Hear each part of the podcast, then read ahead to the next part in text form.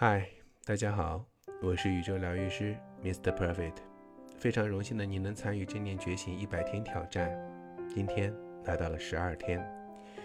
今天的主题很有趣，叫如何面对愤怒。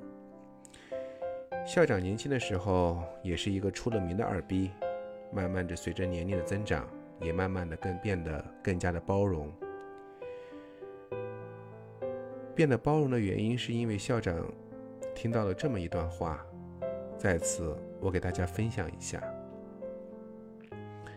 我以为别人尊重我，是因为我很优秀。慢慢的，我明白了，别人尊重我是因为别人很优秀。优秀的人更懂得尊重别人，对人恭敬，其实就是在庄严你自己。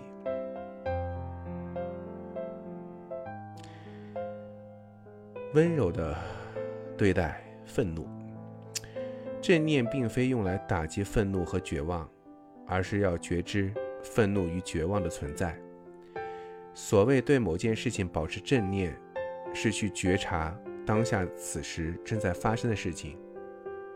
正念是一种能觉知当下所有发生每件事情的能力。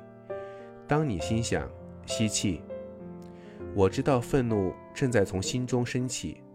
呼气，我要对愤怒保持微笑。这并不是在压抑和打击的行为，而是觉知的行为。一旦我们能觉知自己的愤怒，就可以用正念与柔情来拥抱它。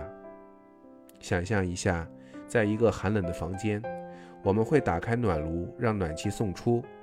这时，冷气无需离开，房间就能变得暖和。冷空气其实就是被。暖气所拥抱了，它才慢慢的改变温度，慢慢的变暖，两者之间并无冲突。所以，我们也要用这种方式来照顾自己的愤怒。当正念觉知愤怒时，当觉知它的存在，接受并允许它的存在，正念就如老大哥，他不会压抑对弟弟所受的苦，只会对弟弟说：“小弟，哥在这里陪你。”他会把弟弟拥入怀里安慰，而这就是我们要做的修行。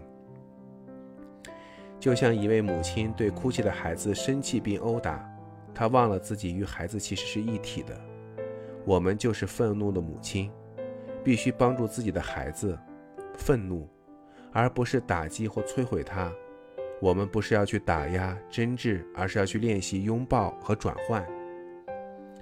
如果你不知，如何的慈悲面对自己，又能如何慈悲的看待别人呢？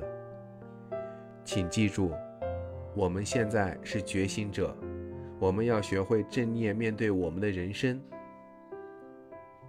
校长也有很多管理情绪的音乐，你在作品库里面都可以搜索一下。